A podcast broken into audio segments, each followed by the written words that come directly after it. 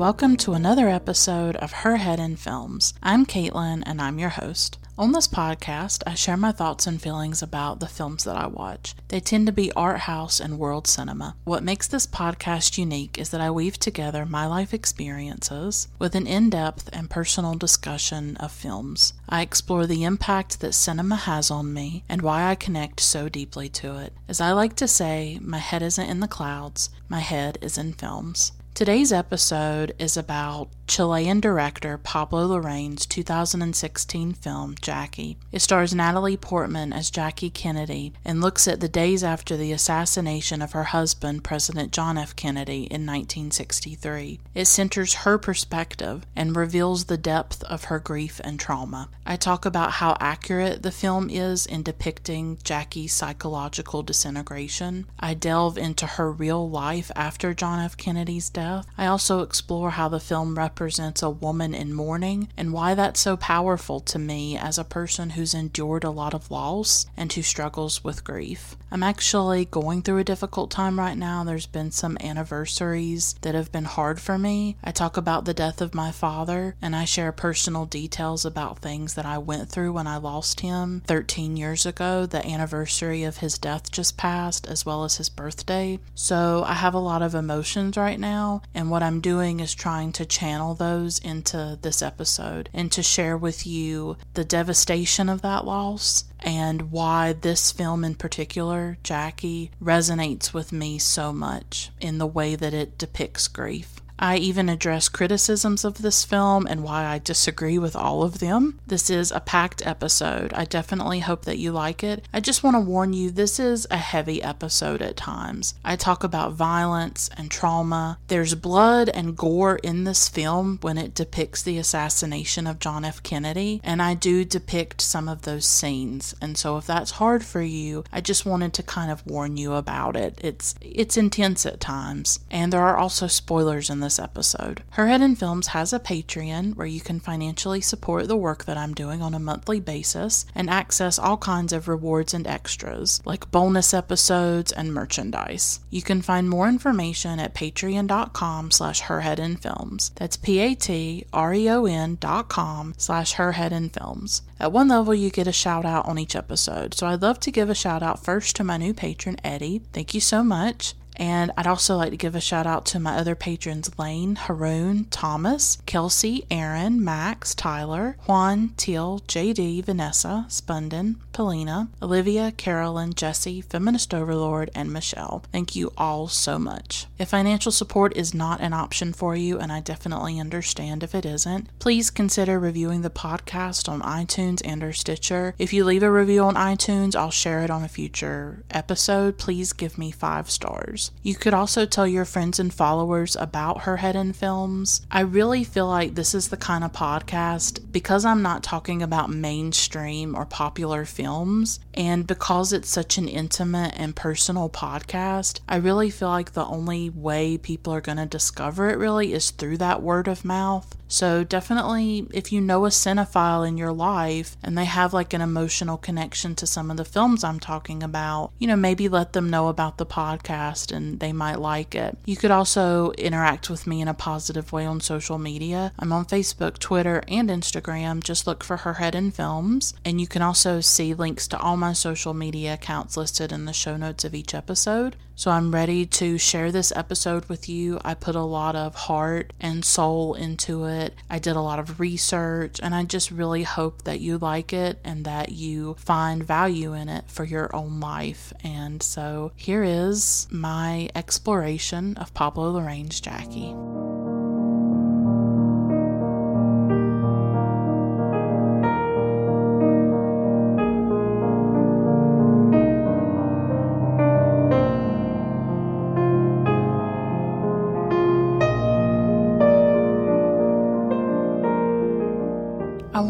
Really honest about my current mental and emotional state as I record this episode, and also share why I wanted to talk about this film, with what this film means to me. Not every film that I watch emotionally affects me, and that's how we all are. Not every film that we consume moves us or resonates with something in our lives.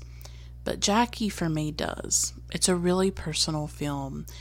And as I record this in June 2019, the 13th anniversary of my father's death just passed. And I talk about him a lot on the podcast, but those of you who might be new listeners, he died when I was 16 years old in 2006. And it was a devastating loss for me. And it's one that I continue to grapple with all these years later. And I think a lot of people would hear 13 years and they would think, well, you must be past it. You must have moved on. You must be over it. You must be able to cope with it. Maybe yes and maybe no. I, I think it's a bit of both. I never thought I would be here and you know with this 13 year number because I still remember when he first died. I, I could not comprehend even living a day without him, let alone a year or 10 years. How do you comprehend that? For me, time is not a healing force. I know for some people it is.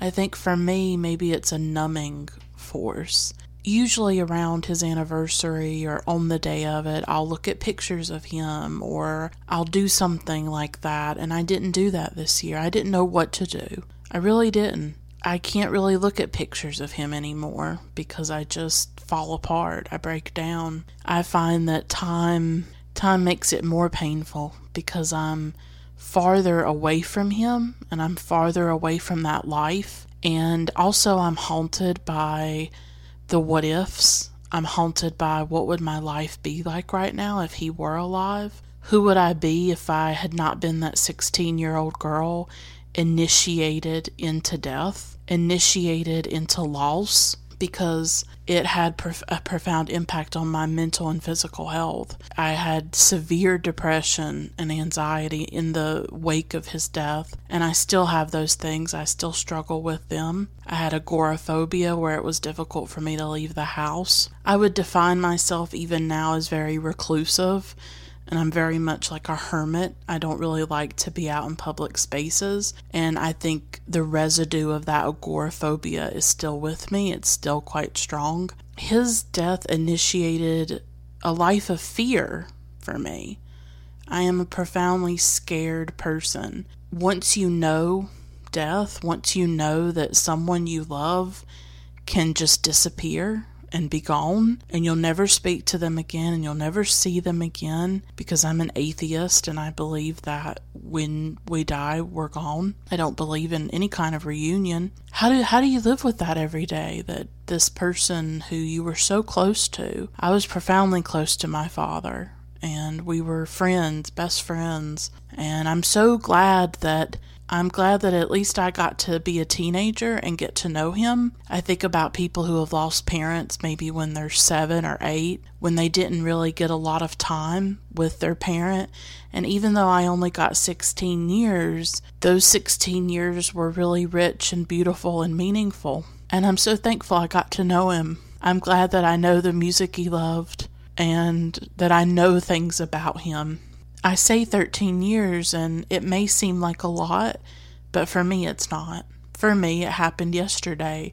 I remember everything about it. I still have flashbacks to it. It was such a bright blue day that every time I see a bright blue sky, I think about it. I think about how such a beautiful day could turn into such horror. And when I was watching Jackie, when she first arrives in Dallas and she's being greeted and she's getting the flowers, I noticed how bright the sky was, how blue it was, what a beautiful day it was, and she had no idea what was coming and what she would lose. So, 13 years, it's nothing, really, because every day I have to live without him. And every day I have to live with what his death turned me into and the damage that it did and the way that it shattered me and broke me and just how scared it made me. All the after effects of it. That doesn't go away. But at the same time, I try to hold on to the memories and the beautiful things about the life that we had together. And I guess that's all that we can do,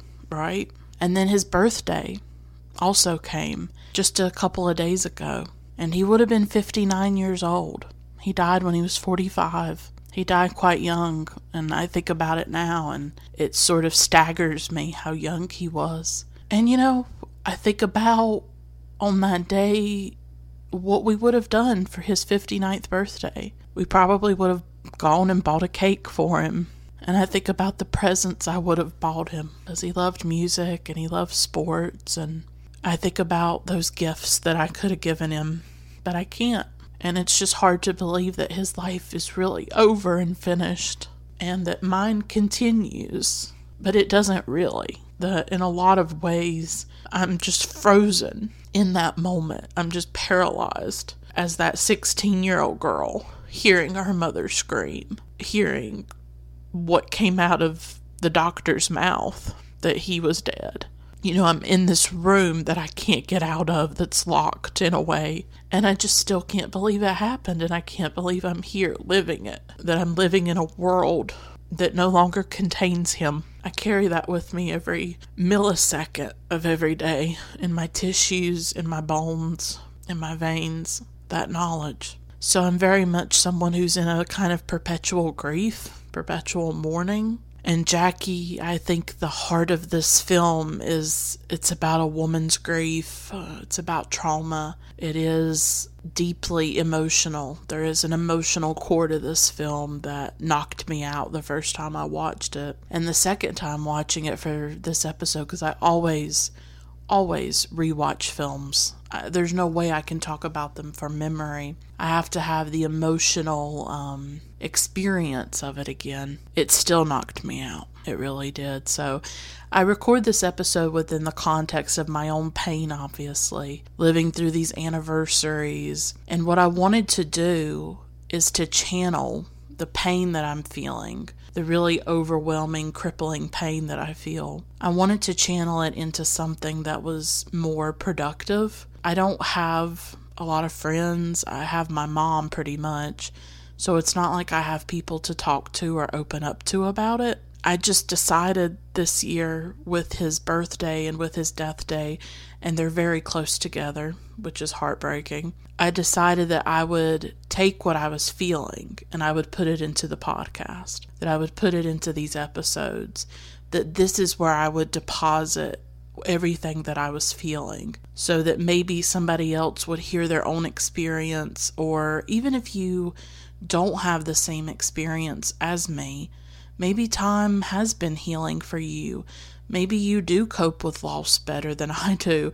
I don't cope with anything well anymore. That maybe you can hear a different perspective, or maybe you have people in your life who are like me and who went through some kind of devastating loss and they haven't been able to ever be who they were before that loss, that it has irrevocably altered them. And maybe I can give you some insight into that and why that is. I don't know. I hope that these episodes can foster empathy and connection and, and intimacy, and that's all I'm trying to do, really. I just decided that I wanted to take all of these feelings and emotions, the messiness of them, and I just wanted to channel them somewhere else. And I wanted to share them in a space that felt safe and felt just felt more positive, I guess. And so I'm talking about Jackie. that's what I'm to do. Um, that's all I can do. I mean, I've been trying to do a lot of self care because I deeply believe in that. And I don't believe in it as this way of just, uh, you know, being a consumer or consumerism or something because we know that capitalism has co opted this idea of self care that you need to buy things. That's not what I do or what I believe. When I say self care, I mean something, you know, doing things that make you feel good and that comfort you and that help you uh, survive and that restore you in some way. So I like to meditate. I'll just listen to calming music and breathe in and breathe out. And I do aromatherapy, like essential oils. I really like that, like lavender and things like that. I love sheet masks. I've gotten really into the sheet masks. and like I'll put a sheet mask on and I'll just listen to calming music and sometimes I try to pamper myself in little ways in inexpensive ways but it, it seems little oh a sheet mask or meditation or um, you know painting my nails or you know, putting on lotion or just something where I take care of myself because I don't always do that. I don't always feel worth anything. I, I often just feel so worthless as a person. So I do think self care is important, doing things that make you feel good for a little while. So I've been doing that as well. And then also, I, I, wanted to do these episodes, even though it's actually been hard for me. Like, I really had to force myself to watch Jackie. I had to force myself to do this episode because I could easily just lay in bed and not move. You know, that's much easier for me when the pain becomes so unbearable and when I just don't have a lot to give and I feel really burnt out right now. Um, so I apologize if the episode is not as great as maybe I envisioned it or wanted it to be, but just know that I'm doing the best that I can. That not every episode can be perfect or can be profound, but that I put what I have at the moment into every episode. I can only give what I have. And some days I just don't have a lot to give. I really don't because I feel like so much has been taken away from me. I still I hope that this episode uh, has some value for anybody who's listening to it. The very very few of you who listen to it. So Jackie is about Jackie Kennedy, obviously, and the assassination of John F. Kennedy. I just wanted to provide some basics about this historical event in case you don't know a lot, in case it's just been a while for you since you learned about it, or say you're not in the United States and you're just not really familiar with it. I mean, here in the States, the Kennedys are almost royalty they take up a lot of space in our cultural imagination, and they're a family that we've been obsessed with for decades and decades. So, the assassination of John F. Kennedy, and at times I'll call him Jack because that was a name, that was a nickname he went by a lot, It was Jack Kennedy. And his brother Robert Kennedy often was called Bobby. So I might go in and out of that. Instead of saying Robert Kennedy, I might just say Bobby instead of saying John F. Kennedy, I might say Jack or I might say JFK. But the assassination happened on November 22, 1963. John F. Kennedy was at that time our president. He had only been in office a little over two years, I believe. While he was in Dallas, Texas, in a motorcade, he was shot dead by Lee Harvey Oswald, who was later apprehended after he fled, and he also ended up killing a police officer. And uh, on November 24th, just a couple of days after the assassination, Oswald himself was assassinated by Jack Ruby, and Jack Ruby would go on to die in prison. He was in this motorcade, John F. Kennedy was. Jackie was beside of him, and in front of them was the governor of Texas, John Connally, and his wife, Nellie. So one bullet went through Kennedy's neck at first, and it exited his neck and hit Governor Connally in the back and injured him, but Connally survived those injuries. Another shot, this was the devastating one. It hit Kennedy's head, and basically his head exploded. And you see that in the film which is very graphic and gory. But there was, I was reading something and there was a witness to it who described it that way that basically JFK's head exploded. It caused blood and brains and all kinds of gore to go everywhere, including onto Jackie Kennedy's Chanel suit that she was wearing, that pink Chanel suit. There was a Secret Service agent named Clint Hill, and he was behind the vehicle at the time. And he got up to the vehicle, got in the back of it. You see that in the film, him climbing onto the car. And he was trying to protect the, the president at that time. It's an unimaginable scene. And I went on Wikipedia and it said, quote, in a long redacted interview for Life magazine days later, Mrs. Kennedy recalled, All the ride to the hospital, I kept bending over him, saying, Jack, Jack, can you hear me? I love you, Jack. I kept holding the top of his head down, trying to keep the the president's widow could not finish her sentence. Unquote. This is the central scene of the film, and I'll go deeper into it in a little while. But I just wanted to set the stage and talk about this event. There were several home movies made of the assassination, there were people there. you know, with their cameras who were recording the motorcade. This was also a deeply traumatic event for the United States. I can't explain to you how profoundly traumatic it was. Everybody who was alive at that time knows exactly where they were and what they were doing when JFK was killed. They they just know it or when they heard that he was dead. It was devastating to this country. And I would say the only thing that's similar is like 9 11, September 11th, 2001, here in the United States. I know exactly where I was and what I was doing when 9 11 happened. It was completely traumatic. It felt like the world was ending in some way. And I would imagine that when JFK was killed, that was the similar feeling in the country that what is going on? And then Oswald is killed by Jack Ruby. That was shocking. And that was just a couple of days later. So, this was a very unstable, chaotic, scary time in our country's history. And you feel that in the film. You feel like when, when they don't want to tell Jackie that Oswald's been killed by Jack Ruby and she was outside with the kids and, and felt like she had put their lives in danger. She didn't know who had done this, why they had done it.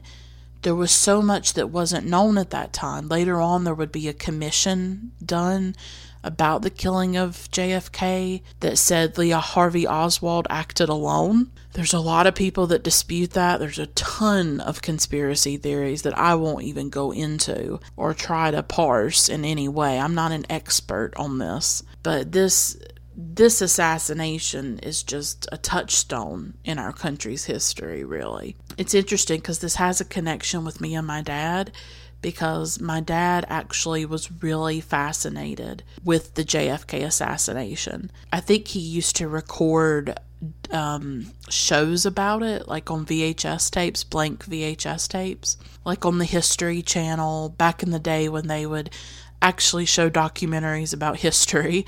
Now they just have a lot of reality TV, I think. But my dad and I used to watch documentaries together. We used to watch the History Channel a lot, and he was really fascinated by history. I remember before he died, I have a really clear memory of us watching a history documentary or a history channel documentary about the earthquake of San Francisco, the one that hit in the early 20th century.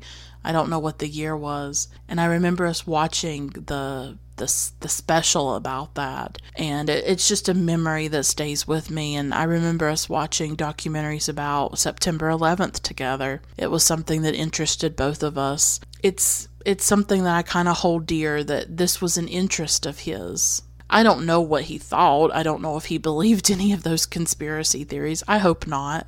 My dad was a really practical person and rational, so I hope that he didn't believe all that crazy stuff. But it's just interesting to note that he had a fascination with it, and I think a lot of people do. It still doesn't totally make sense. So this film has a really interesting cast and I think a strong cast in in some respects. We have Natalie Portman as Jackie Kennedy. I mean, she is the the central figure of the entire film. She's in I guess every scene. I think she is in every scene. She carries the film. This is like the performance of her career up to now, up to this point, in my opinion. It's shocking to realize she did not win the Academy Award for this performance. Emma Stone won for La La Land. I'm not going to say anything. I, I don't like to get negative on the podcast, but I definitely disagree with that decision. I'm just going to be honest. I think that this performance is probably even better than what she did in Black Swan she just puts everything into this film, and I will talk more in depth about her performance later. With Peter Sarsgaard as Bobby Kennedy, for me, this was a misstep. I did not believe Peter Sarsgaard as Bobby Kennedy personally. He didn't even have the accent really. You know, I thought Bobby had a, like a New England accent and it kind of went in and out.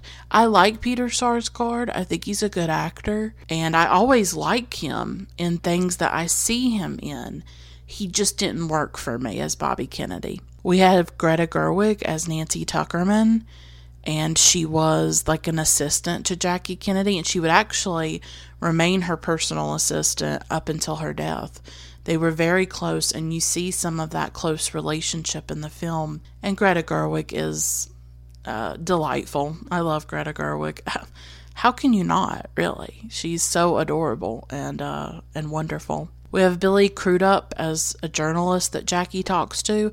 You don't see Billy in a lot of stuff. It's only, I think, in the last few years that he started to be in more things. He's really known for almost famous, and then his career kind of stopped, and now maybe it's starting to pick up again. He's really good. I think he works good in the film. And then we have John Hurt as a priest. So this is a strong cast, but for me, the star of the show, obviously, is Natalie Portman. So I just want to give a little bit of info behind the film because I always find this stuff fascinating personally. I, when I used to buy DVDs years and years ago, when I like found them at Blockbuster for like four for $20. What I loved most about DVDs was the extra features, was the like featurettes and the little documentaries and the director's commentary. And I loved knowing the behind the scenes stuff about the film, how the actors got prepared, all kinds of things like that. I mean, I think for some people, maybe it can destroy the experience. Like, you want to go into this and, and give yourself over to the film and maybe when you learn about what's behind the curtain or how the sausage is made, as they say, like maybe it's not as magical, but to me it's incredibly interesting. So this film was executive produced by Darren Aronofsky. He actually got the script around 2010 and wanted to make a make the film. I think he was going to direct it, and eventually he decided not to, and he and he had a, pro, a producing role. He met Pablo Larraín at the Berlin Film Festival. And at the time, Pablo Larraín had a film called The Club that he was showing. And The Club is a very powerful film. It was the first Pablo Larraín film that I ever saw. It's about the sexual abuse of the Catholic Church. But set in Chile. In interviews, Larraín has talked about how he met Darren Aronofsky at the Berlin Film Festival. That's when they first met, and then Aronofsky sent him the script, and Larraín decided to do the film. Now, at the time, he was about to make Neruda, his biopic about Pablo Neruda. I haven't seen that. I want to, though. So he had to do Neruda first, and then he decided that he was going to do Jackie. So he did them back to back, which is really interesting. And they came out really close together as well, I think. Larraín's main stipulation was that he would not do the film unless Natalie Portman played Jackie. He says in interviews that Natalie Portman had a mystery about her that he thought was necessary. He said to RogerEbert.com in an interview, quote, Natalie could be telling you while playing a role everything that she feels and thinks and what is going on with her, and you could look at her and still not know what was really going on. That mystery is the key to this movie and also the key to cinema. Unquote. So there's this mystery about Natalie Portman in the way that she plays Jackie and I tend to agree. I, I love Natalie Portman. I'm a big fan of her, big fan of her acting, big fan of her as a person. I think she's spectacular and I think she's incredibly talented. And no matter what movie she's in, I mean, she's good in something like this in Black Swan. And then she's also great in a film like Where the Heart Is. Like if you've seen that, I love Where the Where the Heart Is, okay? She's in it with Ashley Judd and Stockard Channing. She gives birth to a baby like in Walmart. It's it's based on this book. It's sort of a very different kind of film, sort of uh, off kilter a bit, but it's so good and she's so good in it. So her range is spectacular.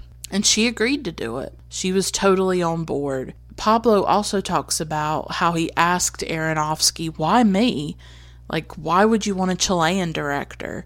And Aronofsky's thinking, and I actually think it was a brilliant uh, move, is that he said that he he wanted someone who was outside of the United States, who was not going to be affected by the mythology of the Kennedys, who could really look at the story in a different way. And I love that. I really love that. Aronofsky gave Pablo Larraín full artistic control with this film, like completely. And that that's not an easy thing to get nowadays, and Larraín had it. In an interview, Natalie Portman talked about the circumstances surrounding the shooting of the film. The interiors that you see were actually filmed in France, and they were meticulously recreating the inside of the White House and different rooms. So everything that's in that's shot inside was done in France, and then they did the exterior shots in the United States, obviously, like in the Capitol and places like that. I was really shocked to learn that um, before they started filming in 2015, it was actually uh, just a week before they started filming that the terrorist attacks in Paris, France happened. Uh, in particular, the Bataclan, where 90 people were murdered and uh, many others were killed, like on the streets and, um, you know, in cafes and places like that. It was this coordinated terrorist attack. It was horrifying. And she said that a lot of the crew for the film lived in that neighborhood, and some of them even lost friends. So here they are about to start this film that explores grief and explores like devastating violence, a devastating, horrific event. And they themselves are personally affected by something like that and she said that that mood was on the set that people people felt that you know they brought that to the set and they themselves were going through something so personally devastating in their country. You know, it had a national resonance and even a global resonance when those attacks happened. I just I was shocked by that that that happened right before they started filming and that there were odd parallels between that attack and then the content of the film, which is so much about grief and loss and violence. And this is a period drama. This is what you would call a historical drama. And those can tend to be like distancing. Like they can tend to, I don't know, they can tend to put people from history like um, at a remove or at a distance from you. Where, you know, if you're watching a film about Mozart or something, you're not necessarily connecting to those people from that time period from hundreds of years ago, right? I think period dramas, um, they can be really beautiful and very interesting. I'm not against them. I love them. I watch tons of period dramas. But sometimes they don't always have the emotional resonance, or you don't connect with the characters, or they can be kind of stiff, I guess would be the word. But I find that with this film, even though it's a period drama, it's incredibly emotional and delves into the emotional inner life of a woman, really unraveling a woman who's grieving. And I thought Pablo Larraín said something really interesting in an interview. He said, quote, What we wanted to do was understand a feeling. That was the biggest challenge. The script was great, the crew was wonderful, but it all comes down to that emotional path and where it's taking the audience. We had to share that feeling, not just facts. Unquote. And it made me think a lot about how films are about feelings that films are f- feelings themselves. Like, I don't know, I think this is why cinema is so powerful in our lives, especially for me, maybe for other cinephiles too, is the way that the images on the screen can convey very deep, unspeakable emotions without any words. I mean, Jackie doesn't need to be speaking in this film for us to feel and understand her horror. Natalie Portman does it with a look. She does it with the way she lights her cigarette, the way she lays in bed, everything, the way she walks, everything in her body, in her movements, in her mannerisms conveys the inner turmoil and grief of this woman. This film is about a feeling, about the feeling of grief and about the feeling of trauma that is what's so powerful about it. And even though there's so many important historical details especially the the production design and the art direction it's meticulous it's amazing. And a lot of the things in the film happened. A lot of the things are true he he does such a great job pablo Larraín and natalie portman everybody involved of going beyond history beyond just the facts and giving us feelings. And i think that's why i, I loved the film so much. I i went into it i was like i have been wanting to see jackie for a long time. It interested me. I have an interest in the kennedys as i just said earlier watching documentaries about the assassination, but also I didn't mention that I do have an interest in the Kennedys. I used to watch documentaries about them.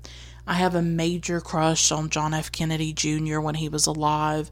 I still remember when he died. It was incredibly uh, painful and horrific when he died. So I, I wouldn't say I worship the Kennedys or anything like that. I'm not, um, you know, I don't fawn over them or something.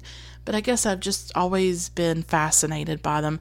I've been fascinated by Princess Diana. There's a lot of different people I've been fascinated by. But there is something about the Kennedys, and also they're not Kennedys, but I love Grey Gardens.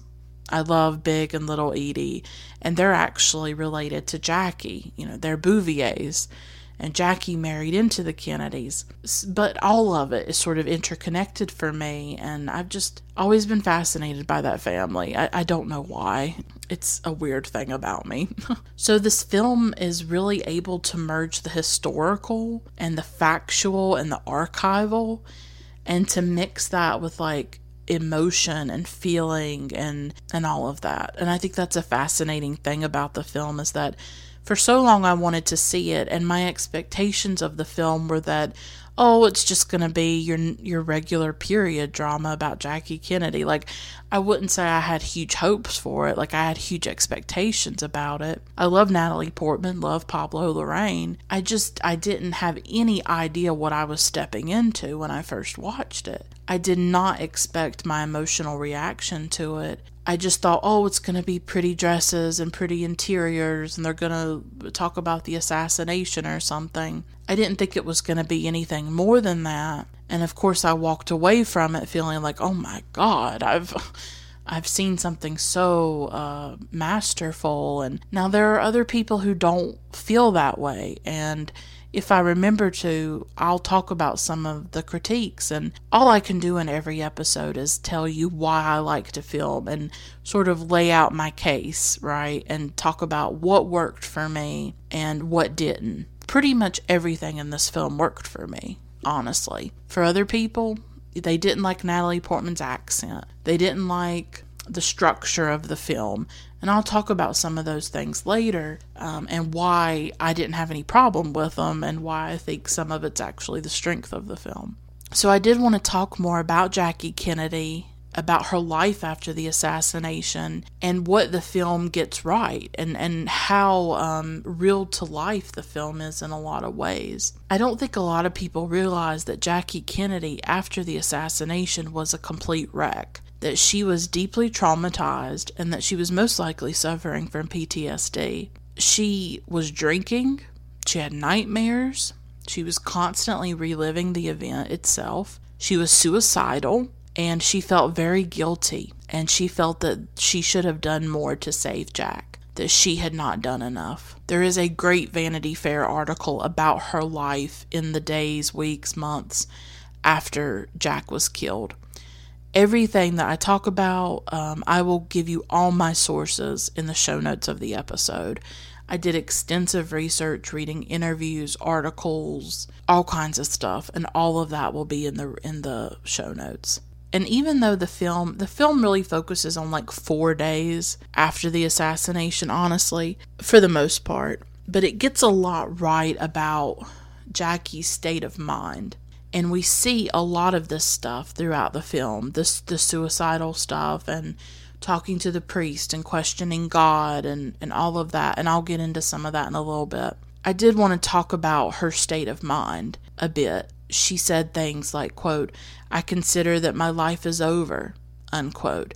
She wanted to die. She wanted to be with Jack. She even felt like she wasn't any use to her children. And I think there is a scene in the film where she talks about this and she said, quote, I'm no good to them. I'm so bleeding inside, unquote. She didn't think she was a good mother. She didn't think she could raise them. And we see that in the film where she has to go and tell the children that Jack is dead. And she has to face the prospect of being a single mother, of raising these kids on her own. She never imagined that this would happen.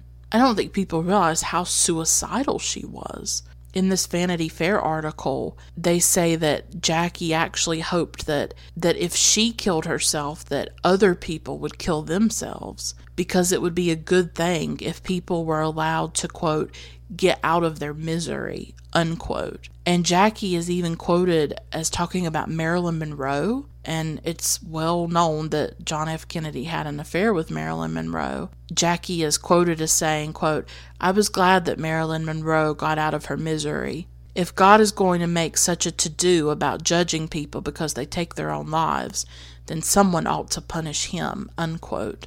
And it's only now, obviously, that people realize that she was suffering from PTSD. And the symptoms of PTSD include, quote, reliving the traumatic event, avoiding situations that threaten to provoke memories of the event, feeling numb and feeling keyed up. Among other hallmarks are suicidal thoughts, nightmares and sleep disturbance, obsessive ruminations, and a significant spike in distress around the anniversary of the traumatic event, unquote. And Jackie had all of that and I've ha- I have a lot of that honestly. I in the years since my dad's death, I've pretty much realized that I think I have PTSD be- oh, because of it. I haven't been diagnosed with it. I I don't see a therapist or anything like that cuz I don't have health insurance and I can't afford to get any kind of help with my anxiety or depression, but I do believe that I probably have PTSD from it because I have all the the symptoms of it, honestly. It was just that traumatic for me. I, I consider it a trauma. I don't think everybody who loses someone considers that traumatic, but for me, it was. And that's the way I would describe it. And so I relate a lot to Jackie in this film. But I just wanted to give you a sense of her life after she lost Jack because there is this image of Jackie that she was very strong and held it all together and was just uh, that she was stoic and, and all of these things. And in reality, it was very different. And she's quoted as saying, I am a living wound. I mean, she calls herself a living wound. This is how deep she was affected by what happened. And I think what this film does so well, besides capturing the reality of Jackie's reaction to the assassination is looking at the private and the public. You know, what was happening behind closed doors, and then how she was presenting herself in public or had to be in public in front of cameras or whoever. And if you think about it, because she's a celebrity, right, because she is a public figure, everything that happened to her, this whole assassination was incredibly public and everything about it was public. Even her grief, even everything she did was public, right? And one of the things is the way that she presented herself after the assassination with her suit, this pink Chanel suit that she wore that day, and there's blood all over it, blood and gore. And she understands the symbolic power of that in public. And this is the thing that makes the film to me almost like a horror film is that suit and is that scene of his assassination. And she kept the blood on the suit. She didn't want to take it off. She didn't want to clean herself up because she wanted them to, quote, see what they've done. Some people may not understand why she said that.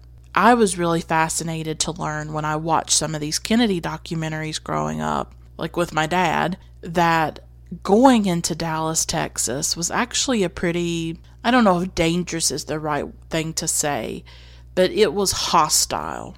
Dallas was very hostile. Texas was hostile to John F. Kennedy. And there's this article on biography.com and it says, quote, right-wing opponents abhorred the fact that Kennedy was Catholic, disliked his proposal for Medicare, and hated his support for integration. Approximately 5,000 copies of a flyer that stated Kennedy was wanted for treason were distributed around Dallas before his visit. Given this, much of the nation initially assumed that a far right component must have been responsible for his assassination. Unquote. So that's a little bit of background about that comment. I don't know if everybody understands that. That when he was going to Dallas, he was going into hostile territory, a place where his face was on a wanted poster. So when this first happened, people thought it was like the right wing. And I bet it was even more shocking when it turned out to be Oswald, who's actually connected to communism and to to stuff like that.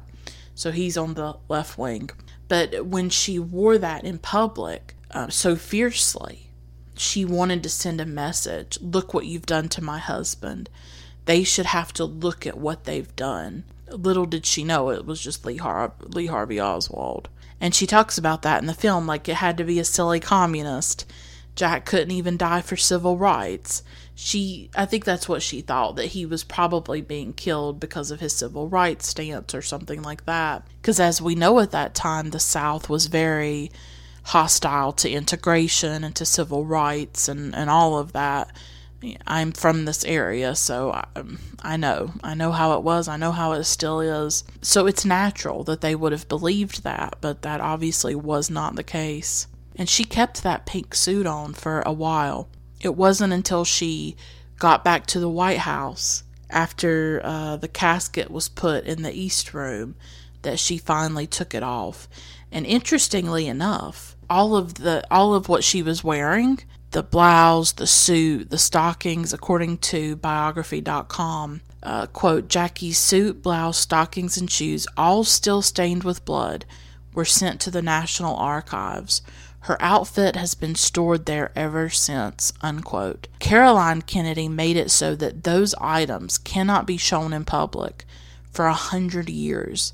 If we ever see that suit, it would not be until year 2103 that those would publicly be displayed. For now, they are being stored. I thought that was really interesting. So here is a woman who understands the public she understands that public image of wearing the suit. And she does the same thing when she's planning the funeral. She was very knowledgeable about history, about Lincoln, Abraham Lincoln, and she just knew so much. Natalie Portman and Pablo Larraín talk about this continuously in interviews that people don't realize how smart she was, how knowledgeable she was about the world and about history, how well read she was. She knew multiple languages and she but she's also very savvy about image and about a public image. And you see that with the funeral, where she wants to model it after Abraham Lincoln's funeral, and she wants there to be a procession and, and things like that. And I thought it was interesting with the funeral how Larraín used real archival footage. And there's actually a part of it where you see the real Jackie, Bobby, and Ted Kennedy was there as well. And he doesn't even try to hide that. Now, a lot of the archival footage, you'll just see them from behind. But there is a scene in the film where you see them from the front. And you can tell it's Jackie Kennedy. It's the real people. I thought that was fascinating. And it reminded me of a French film by Matthew Amalric and it's called Barbara. It just came out recently, I think in 2018. And it's about the French singer named Barbara, who I really love. And I love uh, Matthew Amalric. And he did something similar where he included archival footage of Barbara in the film, but then it's also a narrative film, it's a fiction film that stars uh, Jeanne Balibar playing Barbara. So you see Jeanne playing Barbara, and then you see this real footage of Barbara in the film. And they look so similar at times that you can't tell which is which. It's really fascinating. I really love that film, actually. It blew me away when I saw it. And so I think the archival footage is it's important for recreating that time period, but I also think it's kind of a reminder to us that film is an artificial thing. It's not real. You know, here are the real people. Here's Jackie. Natalie is not Jackie. She's only um, approximating Jackie or pretending to be Jackie. But of course, we still suspend our disbelief, right? But that archival footage just sort of shocks shocks you. like, oh, there's the real people. She just understands uh, how to create this public image and she understands the symbolism of what she wears and how she acts and what she says. And you see that with the black veil in the funeral. It's over her face and it, you can't even see her hardly. It's a very emotionally powerful moment in the film. And there's this fascinating shot that shows her from below, and you see the black veil whipping in the wind and you can it's fluttering in the wind and you catch these glimpses of her face and uh, I, I thought that was a really stunning scene and another aspect of the public that Jackie was so good at was shaping the narrative and constructing the mythology of Camelot. That's why the Kennedys, I think, are so revered in this country, is that people look back on Jackie and JFK and their two children, and there's this idea of like Eden, of innocence lost, of this time before his assassination, and he was going to do so much, and things were going to get better, and it was this time of hope.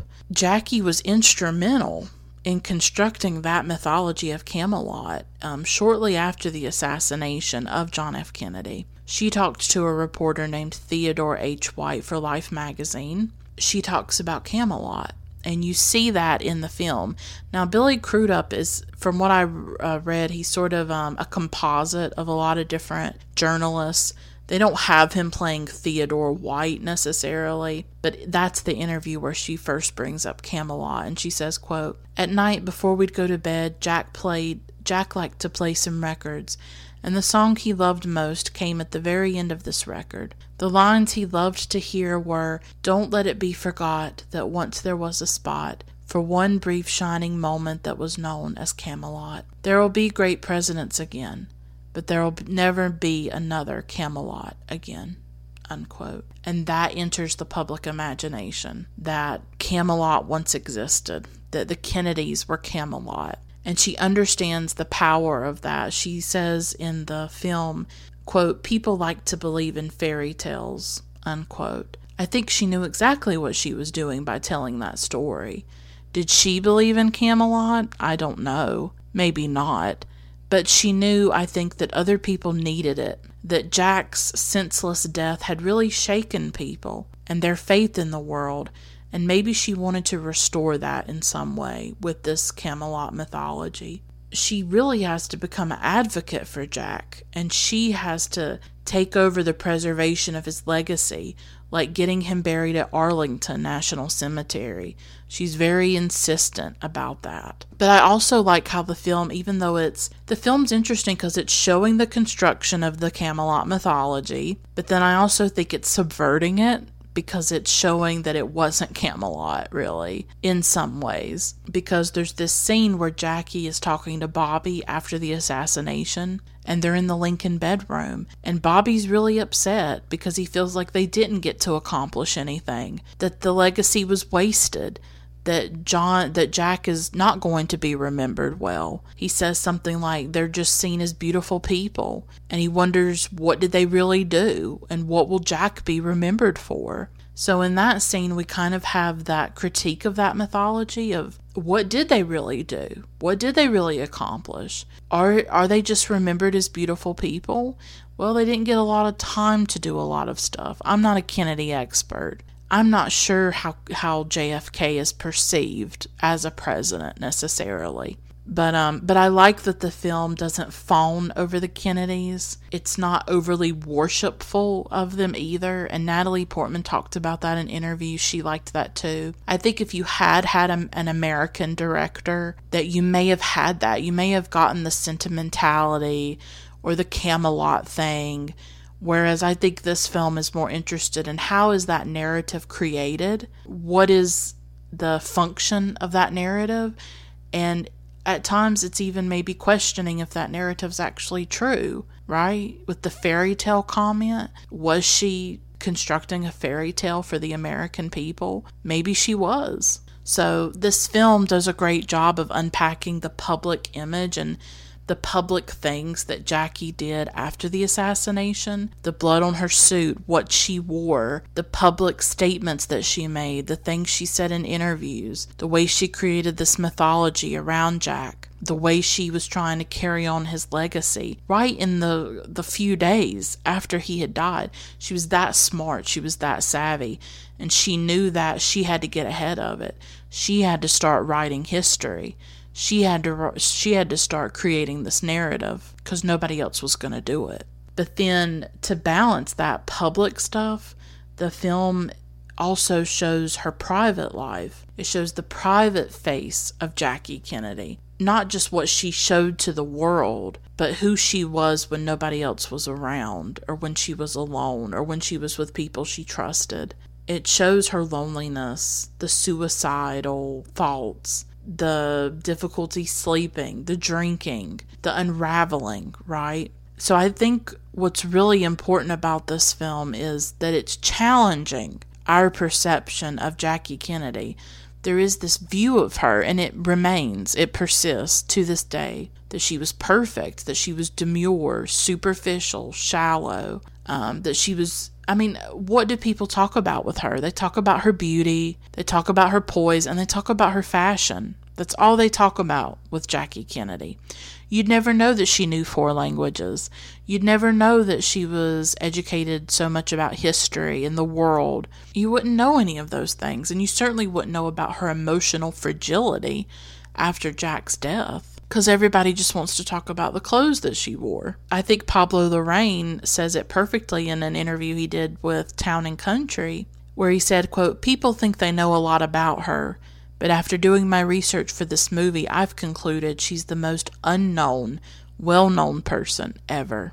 Unquote. And he says that what really changed his perception of Jackie was when he went on YouTube and he saw the White House tour that she gave in 1961. And she had done a lot of uh, things to the White House at the time she had gone around and she had bought furniture that was connected to the history of the White House. She had actually been criticized for it. They claimed that she was using taxpayer money when she wasn't. She thought it was important for American history to be preserved and to be on display in the White House.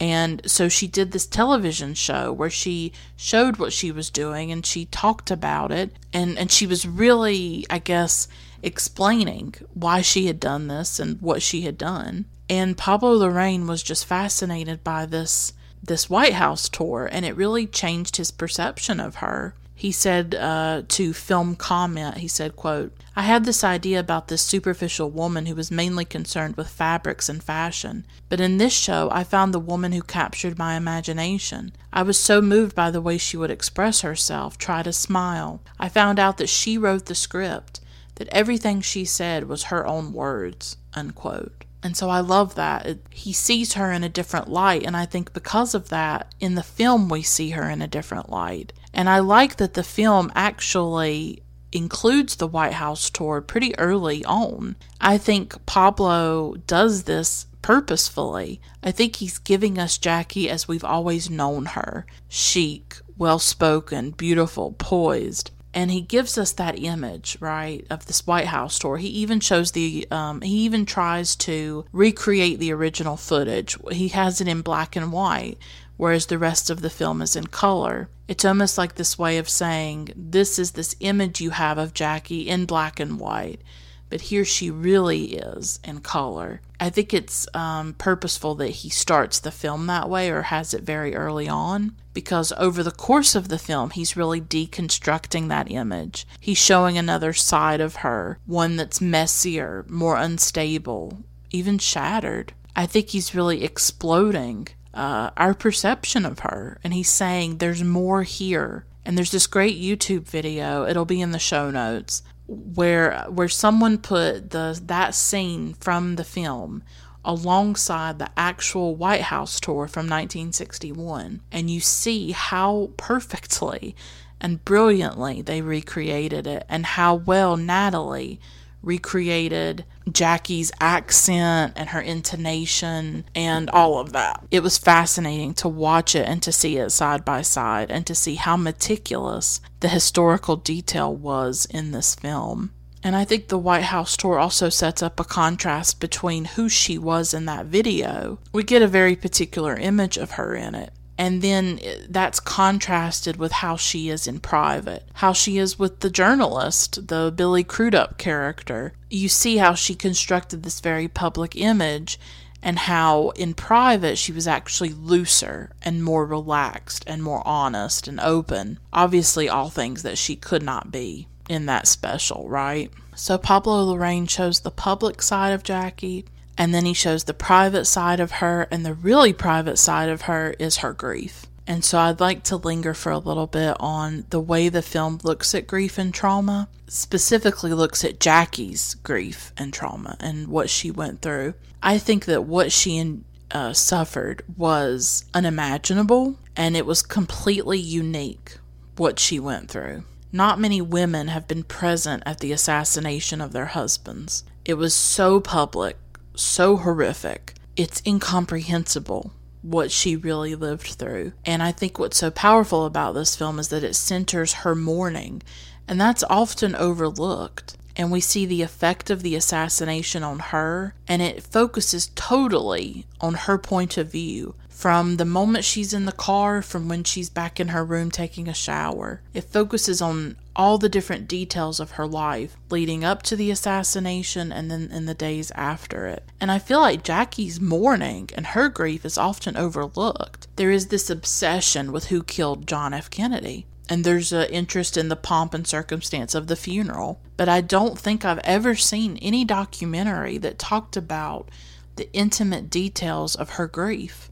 So this film centers a woman's heartache and her breakdown. As I said earlier, this film really challenges all the representations of Jackie up to this point. I almost feel like there can't be any film about Jackie after this film. Like, this feels like the definitive movie about her. And Natalie Portman's performance and portrayal cannot be matched because I do feel like in other portraits of Jackie, she is seen in a very shallow way as just something to look at. She's an object in a lot of the representations.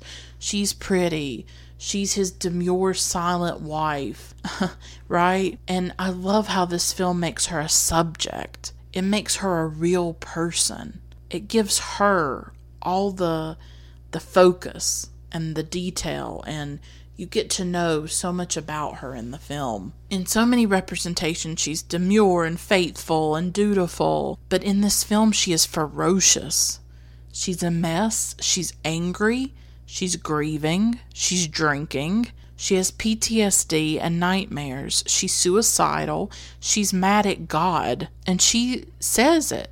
She says what she thinks about God. And we just don't see grief represented in this way very often, especially when it's a woman. I don't think we get to see women like this too often, and I find it comforting because I myself am a mess most of the time. We don't often see the private pain of grief. Rather, we get this sort of strong exterior public image that people put on. It's rare that we see past that mask.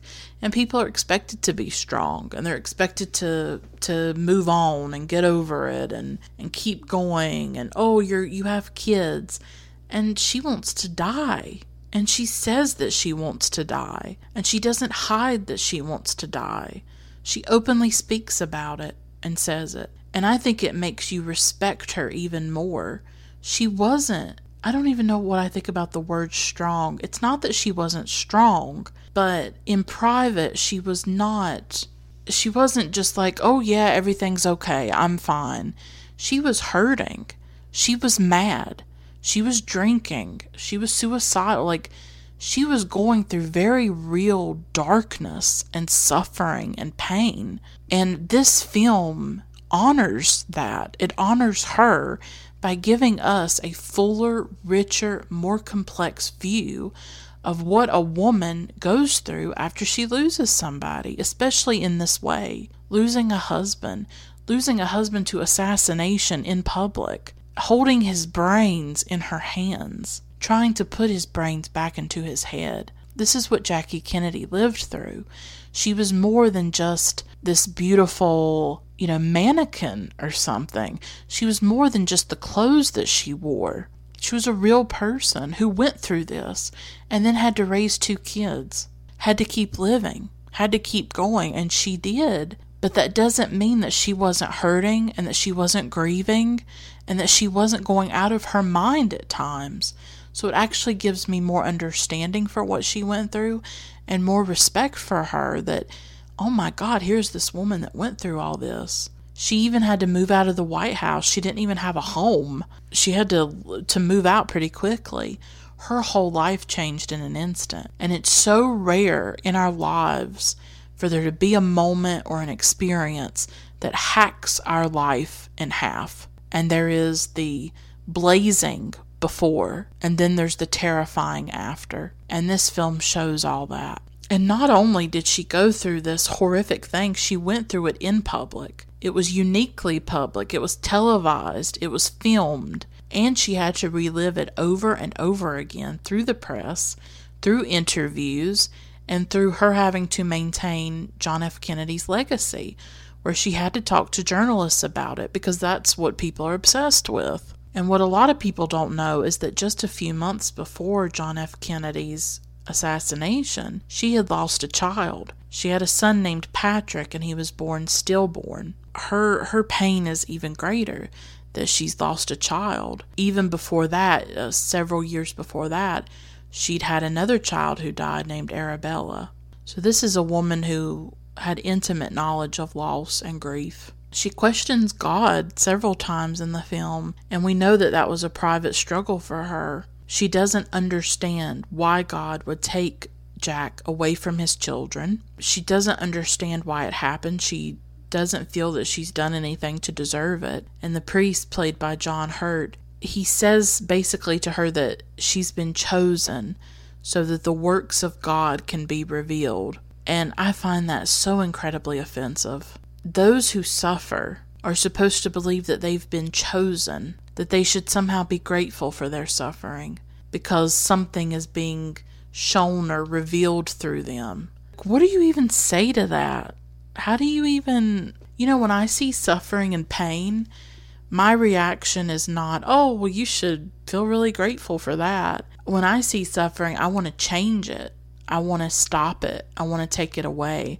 And I think that's what makes it harder and harder to live in the world as you get older. Is that I think when you're young, when you're a teenager, you think, oh, I'm going to change the world.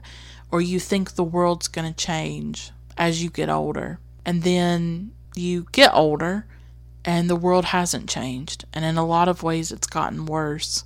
And there's more suffering and there's more pain, and you can't stop any of it. You have no control over it. That's hard to, to deal with. So I'll never accept that kind of argument. I will never accept that it was meant to be for my father to die, that it was meant to be for me to suffer the things that I've suffered. I refuse to believe that. It's fine if that gives you meaning in your life. We're all different. I'm sure I have people who listen to the podcast who are religious. I'm not. I have respect for people who are religious. In my own life, I just can't follow that. I can't accept that. That suffering has any kind of point, any kind of reason. And I certainly don't think Jackie's suffering had any reason. Something I was struck by in the depiction of grief in this film was the total loneliness of Jackie, that she's so alone in what she's going through because literally nobody can understand or relate to what she's just experienced. And there's such a sense of absence in the film as well. And I thought of a poem that I really love. It's by W.S. Merwin and it's called Separation and it's very short. It's only three lines, and it goes like this Your absence has gone through me, like thread through a needle. Everything I do is stitched with its color.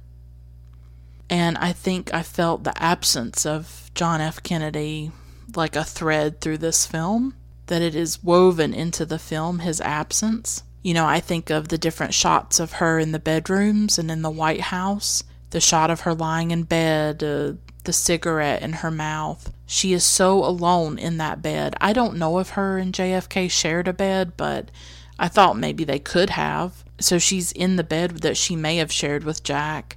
She's walking through these vast rooms where their life took place together. And now there's just absence. There's nothing, there's just her. And I'm sort of forever haunted by her at night, walking through the empty rooms alone. She's wearing her gown and a robe, and there's just something so haunting about it to me. I guess I see a lot of myself in Jackie personally. And then there's that night where she puts on the Camelot song and she's trying on dresses and she's trying on her jewelry. To me, it felt like a way to try to recapture the past. She even sits at his desk in the Oval Office. And we don't know if, I, I don't know if we know if these things really happened, but it's just this imagining that maybe she could have done that, that she could have walked around uh, the White House in that way. And I think it's just a reminder that we are always alone in our grief. And I still feel it every day. I still feel that loneliness. I feel the way the grief separated me from other people.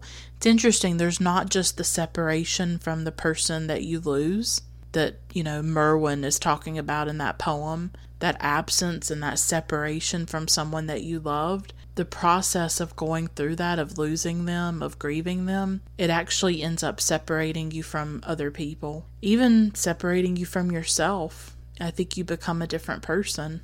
I really do. But even though you see that grief and you see that loneliness and you see everything she went through, you still, I still think she was strong. I do think she had a strength. Like, how did she even get out of bed? How did she even do it? And I, maybe it makes you think about your own life. Like, God, look what she went through. And I think Pablo Larraín talked about that in an interview. He talked about was, he was just in awe of it. Of like, look what she went through. It's unimaginable. It's you can't even put yourself in her position. And she kept going. She kept living. So I actually think knowing those things about her, everything that she really went through, she didn't like numb herself. She wasn't numb. She actually felt things. She actually was grieving. She did not numb herself to her own emotions. She actually felt them. And she still got up every day. And it's astounding, truly. It makes me think of a Tori Amos song. Now, I love any excuse to talk about Tori Amos on this podcast because she is my everything. She is a goddess and I love Tori Amos.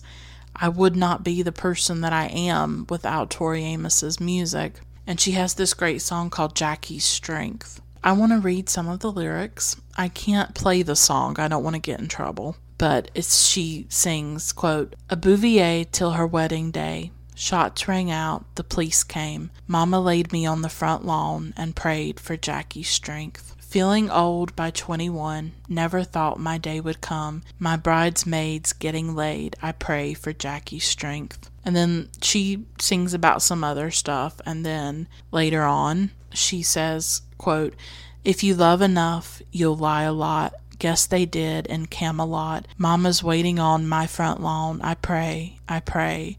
I said, I pray for Jackie's strength. It's a beautiful song. It's a gorgeous video. It's really one of Tori's finest songs, I think, and, and one of her best videos.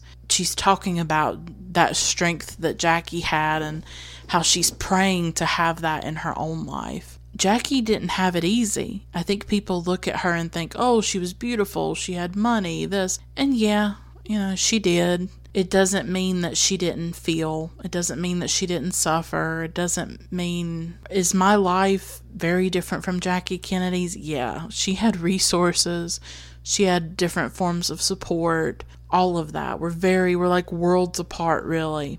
But she still went through something incredibly horrific. She somehow came out the other side of it. Now I want to talk specifically about that horror that she lived through. How she had to relive it over and over again. That was a big part of it. And the scene of the assassination itself. So when she's talking to Billy Crudup, she says at one point that everybody wants the gory details, that that's what they really want. And don't we?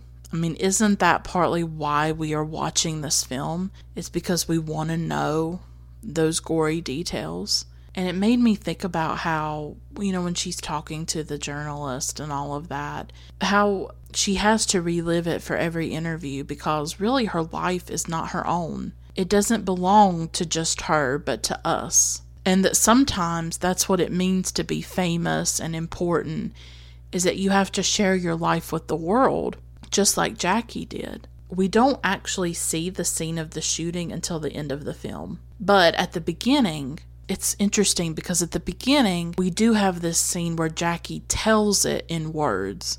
So we so we live it through her her words, but we don't see it on the screen until near the end of the film. Pablo Larraín withholds it from us, and I think he does it on purpose. So first, when it comes to the assassination, we just listen to her talking about it, and I think she's talking to the journalist, obviously, and she cries She's talking about Jack's beautiful head and mouth and the blood. So, first, Pablo Larraín makes us imagine it and think about her experience of it. Her, her really seeing all that, her holding his brains in her hands, her being covered in that blood. We have to try to imagine it. And of course, we can't. We can't. We get a taste of it, though, when the journalist asks her what the bullet sounded like, and we hear this bang, and then we're behind the car.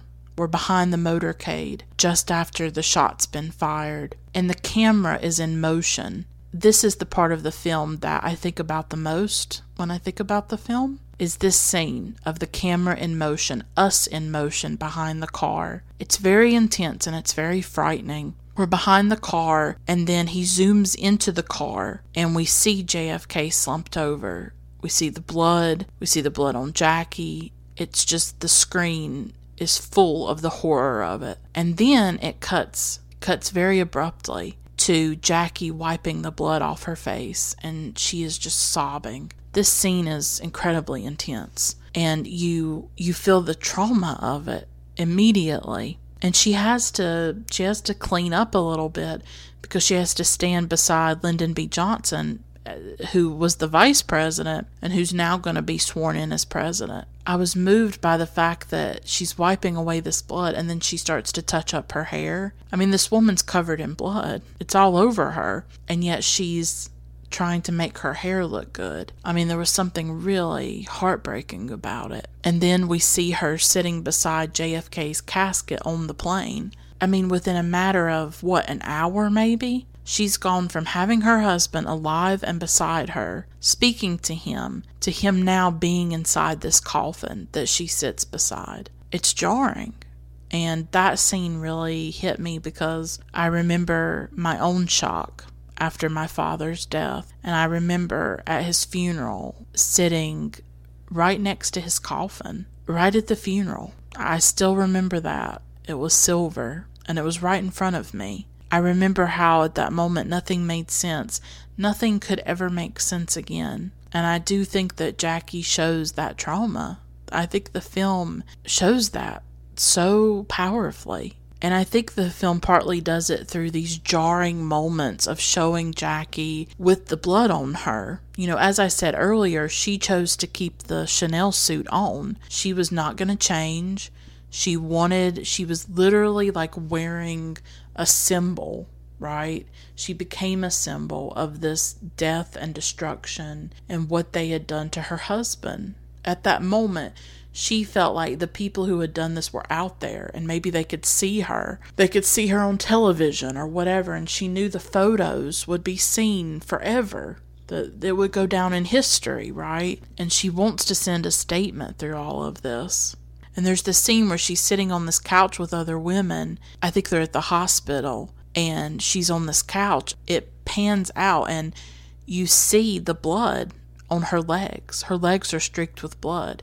Everybody else around her is pristine, they have nothing on them. And then here she is covered in blood. And when she finally goes back to the White House, she's walking through these pristine white and cream colored interiors with her red blood splattered pink Chanel suit on. It's just so shocking the juxtaposition of her body, her bloody body, in those rooms, in those stark white, feminine, beautiful rooms. It's just this juxtaposi- juxtaposition of beauty and horror that I'm not sure that I've ever seen in another film. But you know, I think life is like that. It's like when I was talking about earlier how the day my dad died, it was a bright blue bright blue sky above me. It was so sunny and so beautiful. Such a beautiful spring day. You just couldn't imagine something so horrific happening on that day. So I think often our life is about that jarring juxtaposition of beauty and horror. I think that is part of life. And it's something that I've never been able to get used to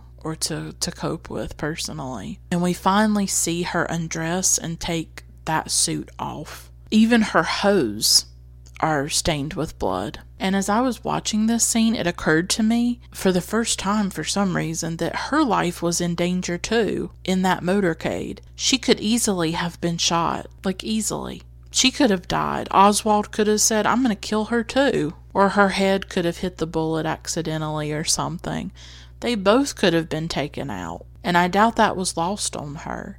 So, this is a woman not only grieving the death of her husband, but confronting her own mortality. That, oh my God, my husband died. I could have died too. My life could have ended too. And that's terrifying. And there's that haunting scene where she's in the shower and the blood is just running down her back. I can't get over that. So I said at the beginning that she she talks about the assassination and we only hear it in her words, but near the end of the film we actually see the assassination itself and it's recreated. This is the thing that Larraín has withheld all this time from us. The thing that I think a lot of people wanted. People are fascinated by it. And she's telling, at the time, she's talking to the priest after the fact, after it's happened. And she's telling the priest that she, she tells people that she can't remember, but she says that in fact she can remember everything. And this goes back to the fact that she was reliving it in her mind constantly, the guilt that she felt, uh, that Vanity Fair wrote about, that she felt responsible for his death. She felt like she didn't do enough. She remembers every detail of it. And I bet it played in her mind over and over and over again.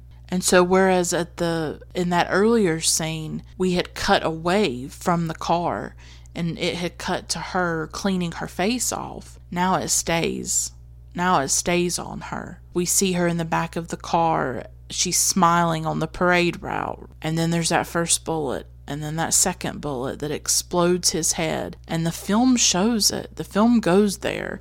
And if you look at some of the home movies that were made, they show it too. I still remember watching a documentary about the assassination with my dad, and it was the first documentary that had ever actually shown the bullet hitting his head and exploding and I was not prepared for it. I mean, I still remember seeing it. It was that absolutely shocking to me. It's still shocking to me. I can't watch it. I had no idea that I was going to watch somebody's head explode, and that's what happened. And the film shows that. It doesn't shy away from it. So it is very graphic in that way. But maybe it has to be. It does have to be because this is what Jackie lived through. This is what Jackie saw, and you can't sanitize it because you do a disservice to to what traumatized her. So his head explodes and she talks about how she should have known that the first sound was a gunshot and she feels like she should have shielded him. And so this scene's interesting because it's actually alternating between three scenes. Her with the priest talking about it and then her his funeral and then her in the car with his dying body on her lap. So all three of these scenes are interwoven, and this is part of the the way the film is structured. That often in the film multiple things are happening at once, that she's speaking and then we're going in the past and seeing things. There's a lot of flashbacks in the film. I guess the film's trying to mimic her memories in a way. She talks about how ever since his death she's prayed to die, and she says, quote, "Oh God, let me be with my husband." unquote. It overwhelms you, I think, when you see it, when you hear this woman so desperately wanting to be with her husband again, to be with the person that she's lost because she doesn't know what to do. And you feel the momentum of memory, I think, in this scene. The way that she's dragged back into that memory of that moment, of that experience. That that's what she can't get out of. Just like I can't get out of that room where I was told that my father was dead, and my mom let out this scream that I'll never forget. And I was just numb in that moment. I didn't do anything. I don't remember doing anything. My body just went limp, really. It just, it was like I didn't have any bones in my body. I, I felt liquefied almost. Nothing felt real. I didn't feel real. I, I still feel like I touched something that is forever unspeakable in that moment of hearing that. It was unlike anything I've ever experienced. To hear those words come out of somebody's mouth and to feel the reality of it, the weight of it, that this person that you've known and loved is gone. They're not going to wake up. It's over. Even as I think about it now and relive it, I just can't. I can't go there. Part of me can't go there again. And yet I'm always there in that. I am forever scarred and wounded by that moment in that room that I can't leave and that I'm forever trapped in. And I think Jackie, for a while, was trapped in that car and she could not get out. And the memories come at her at the speed of, of that car as it raced to get Jack to the hospital. Those memories crash into her like that bullet that went into his body. The violence of it, the violence of that moment, and also the violence of the aftermath. That's what you feel with this film. And I did want to linger on Natalie's performance. I mean, what I mean to me that scene is is one of the central things of the film. What do you what do you say? What do you do? And and Natalie said in an interview that that was the hardest scene was the assassination scene because it shows her also screaming she's in the she's in the car and she's just screaming. I don't know if it does a close up on her. I think it, it does or it shows her face and she's her face is just covered in blood and she's screaming. It is a horror film. Like to me it's a horror film because my mind can't even go there of having someone you love and their brains being all over you and I just can't even I can't even go to that place. I don't think any of us can. But as an actress, Natalie had to, and that's what actors do. They go to these emotional places. They're trying to recreate this particular reality. I think Natalie did an exceptional job at it. She did extensive research, watching videos of Jackie, reading books about her, listening to audio interviews, everything. That's what she told Vanity Fair. She did work with the dialect coach to get Jackie's accent, and she talked a lot about it in interviews how uh, Jackie's accent is kind of strange. That she has the the mid Atlantic thing, or like a, sort of this New York accent with sort of a Long Island thing in there too. But then she also went to finishing school, and some of her words are kind of British a little bit. I have seen online some criticisms of Portman's performance. People talk about the accent in particular, that they thought that she overdid it, that it was too much. I just simply don't agree. She talked uh, the way Jackie talked. Uh, Jackie spoke in a particular way in interviews. I listened to a little bit of audio of her and stuff. She was from that area and she did have that accent. It would be like doing a film about somebody from the South and not having a Southern accent. I think if she had not done the accent, people would be like, oh, but that's not how Jackie talks. If Natalie had just spoken in her normal everyday accent, I think people would say, oh, you're not being true to the character. So I kind of think it's a no win situation. That, oh, if you try to do this accent, it might sound fake, but then if you don't do the accent, you're not being true to the character. I had no problem with it. I think that she does it very naturally. She did say, I think, in an interview that Pablo told her to dial it back a bit, that she had maybe uh, done even more with the accent, and he told her to to dial it down a bit. So that's sort of interesting to note, I think. And also in the film, she smokes a lot. In reality, she was smoking real cigarettes. I know that sometimes they'll use herbal cigarettes or something, but she said that it's hard to make those cigarettes look realistic. So she was actually smoking real cigarettes in the film. I, I did a lot of research on Natalie because I was um, hoping to learn more about her preparation, and she really she said a lot of the same stuff. You know, she talked about the accent in interviews. She talked about reading books, but she really didn't give a lot of like nitty gritty details about how she inhabited this woman. And maybe maybe acting in some ways is like mysterious that she does all this preparation and then when she's in front of the camera, something else happens.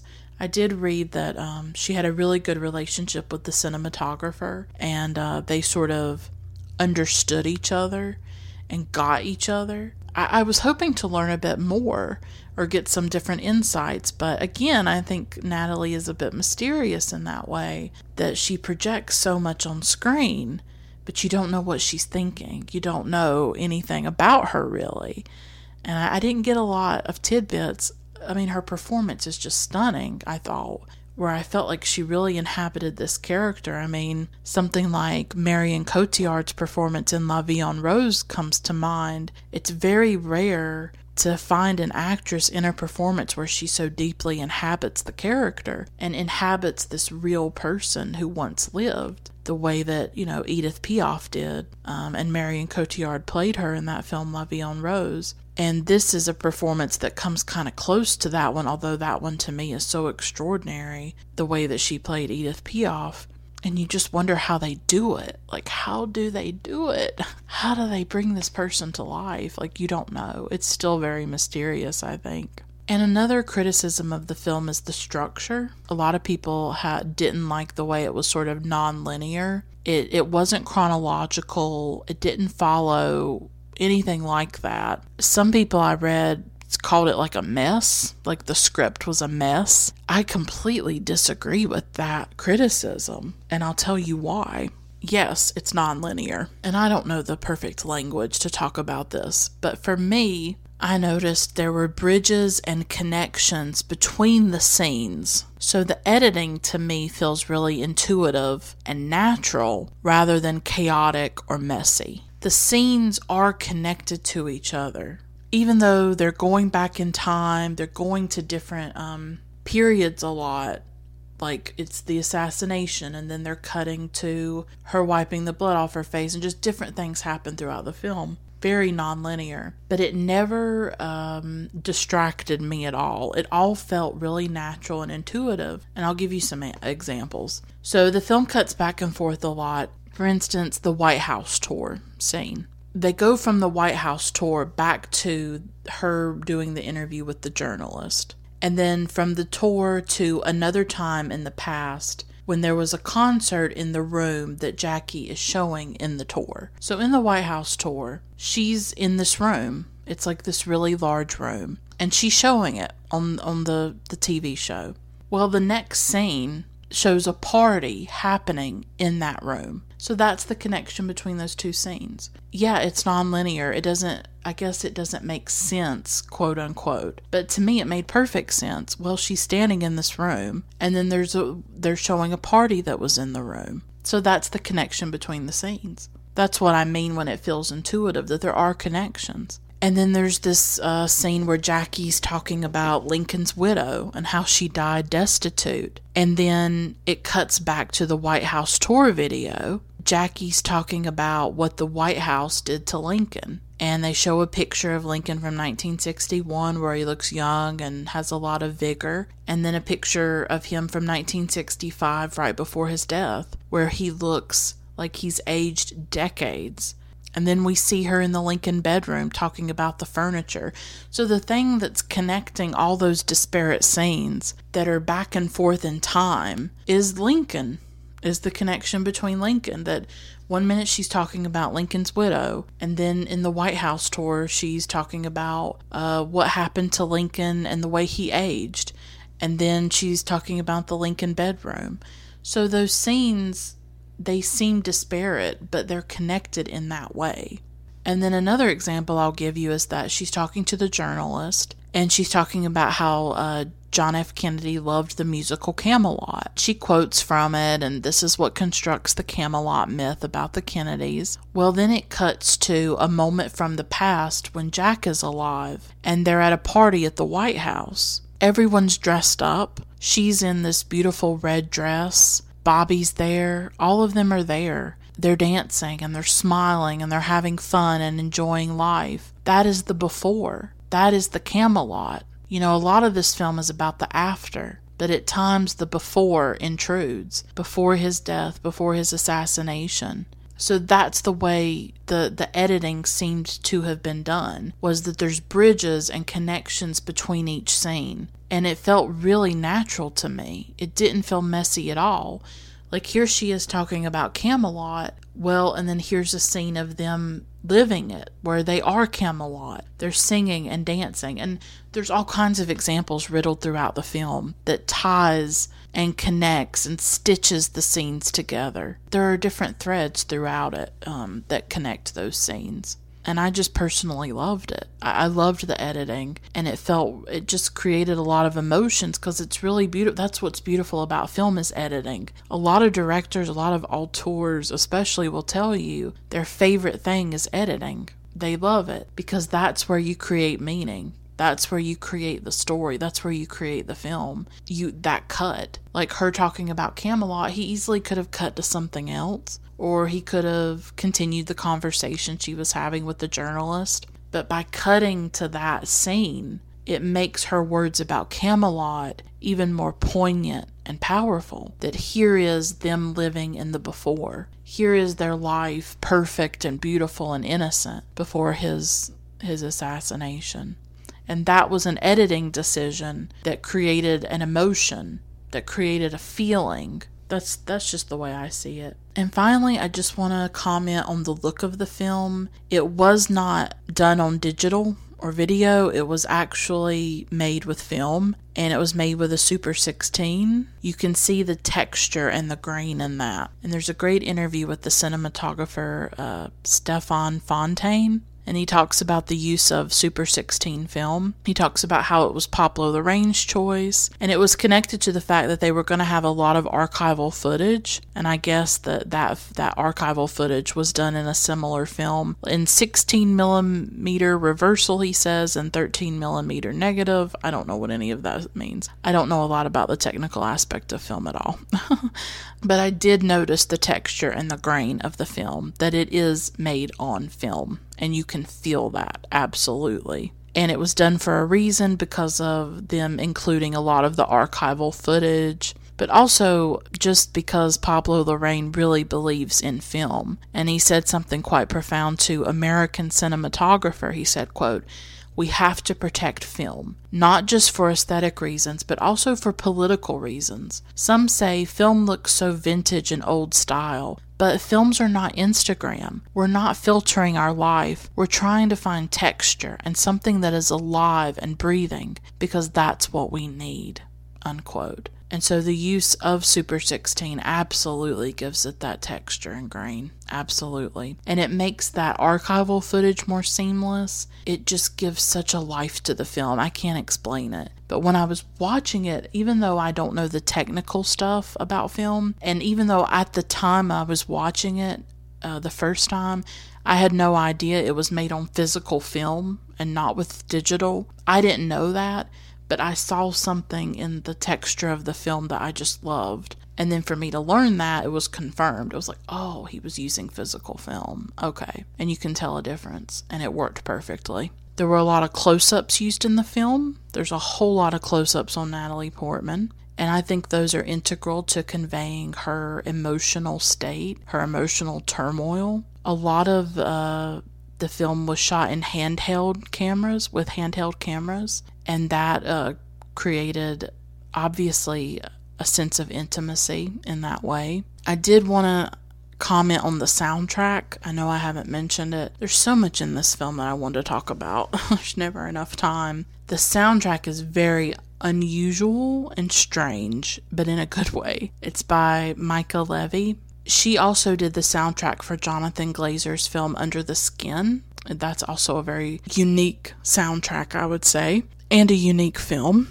And Jonathan Glazer also has one of my favorite films called Birth, and that's about a woman grieving, going through grief, a widow who lost her husband. And it's one of my favorite films. I have an episode about it, and I did feel some echoes with Birth a little bit because they both look at a woman and her grief and her unraveling over grief. But Mica Levi's soundtrack there's no way to explain this music. I think with a period drama, you would expect something like, oh, piano music or an orchestra or, you know, really uh, light and dainty music. And instead, we get this really interesting, fascinating soundtrack. The film begins with it. And it's like, to me, a lot of these, the sounds that Mica ended up creating, it's like the sound of your heart dropping. That's what it sounded like to me. It's, it was incredibly unnerving. Everything about this film was incredibly personal and powerful for me. I hope I did it justice. It's hard. It's like I was trying to, I want to bring in the history that it's engaging with. So it's something that's very political in a way and historical, but then it's merging it with something very private and personal and intimate and it's it has a beautiful balance between the two of those things between this historic tragedy of this assassination and then Jackie's own personal intimate grief and her reaction to it. And you feel that emotion and you feel for her and you connect to her. And to me it's one of the most powerful films I've ever seen about trauma and about a woman trying to come to grips with a traumatic experience of what she has seen the horrific thing that she has witnessed right in front of her eyes and that she has to continuously relive over and over again. And somehow she found she found a way through it. Even though she was suicidal and drinking and traumatized and having nightmares and felt guilty because she didn't save him or prevent his death, she was able to go on living and to raise her kids and to get remarried and but then of course more tragedy came when Bobby got killed a few years later. So she she went through a lot. She lived through a very tumultuous time in our nation's history, and I think for far too long no one has asked, how did this affect Jackie? What did Jackie go through? What did this woman experience? How did she react? And instead of making her into something perfect, and instead of representing her as strong as steel and stoic and numb or something, what this film gives us is a messy, unraveling, grieving, angry, ferocious woman. You know, a woman smoking cigarettes in bed, a woman drinking, a woman talking shit against God, you know, a woman who's mad, a woman who wants to kill herself, a woman who is in so much pain she doesn't think she can keep living. And to me, she is human in this film. That is the point. Is that instead of making her into something perfect or or recreating this ridiculous image of her as demure and and dutiful and and uh, poised. She's a little bit out of control in this film. She talks back to people. She stands up for the legacy of her husband. She fights for the funeral that she wants him to have. She gets him put in Arlington. She deals with the Secret Service she deals with all these men that she's surrounded by and she doesn't have a lot of support from. And she is fierce in those moments when she needs to be fierce. And then she is sad and scared and in pain too. There's so much in there. And it mirrors, you know, the complexity and the messiness of life itself and of grief. And I'm glad to have this representation. I'm glad we have it because it shows people. I just think so often with grief, it's like, just move on. You should be okay. Why are you crying? Go back to work. You know, you're just supposed to be okay. It's not supposed to affect you, I guess. Um, you should move on. You should get through it. And I appreciate when I get a representation of grief that says, no, I am broken. I am shattered. I want to die life is unbearable. I can't go on. How am I going to do this? You know, someone who's scared, who's frightened, who is coming undone in, in many ways and doesn't know what to do. And I see that in Jackie. And I, that's what I have inside of me. Even 13 years later, I still feel that sense of fear and that loss of control and how my life was just completely blown apart by this by that one moment in time that I can't get out of, that I can't leave behind, that I can't escape, and that I can't forget. But all I can do is try to find a way to bear it and to carry it. And some days I can do it, and then some days I can't. And I see that with Jackie too that she she has her moments, she has her days where she can get through it and then she has her moments when she can't. And I think what matters is to see the totality of her and to see the complexity of the grief and the complexity of this woman who at times is scared and at times strong, at times suicidal, and at times able to go on and take care of her children. She's all of it. She's all of it at once. And this film gives us that. Well, I've gone on long enough. Thank you so much for listening. I really do appreciate it. Until next time, keep watching great films. Bye for now.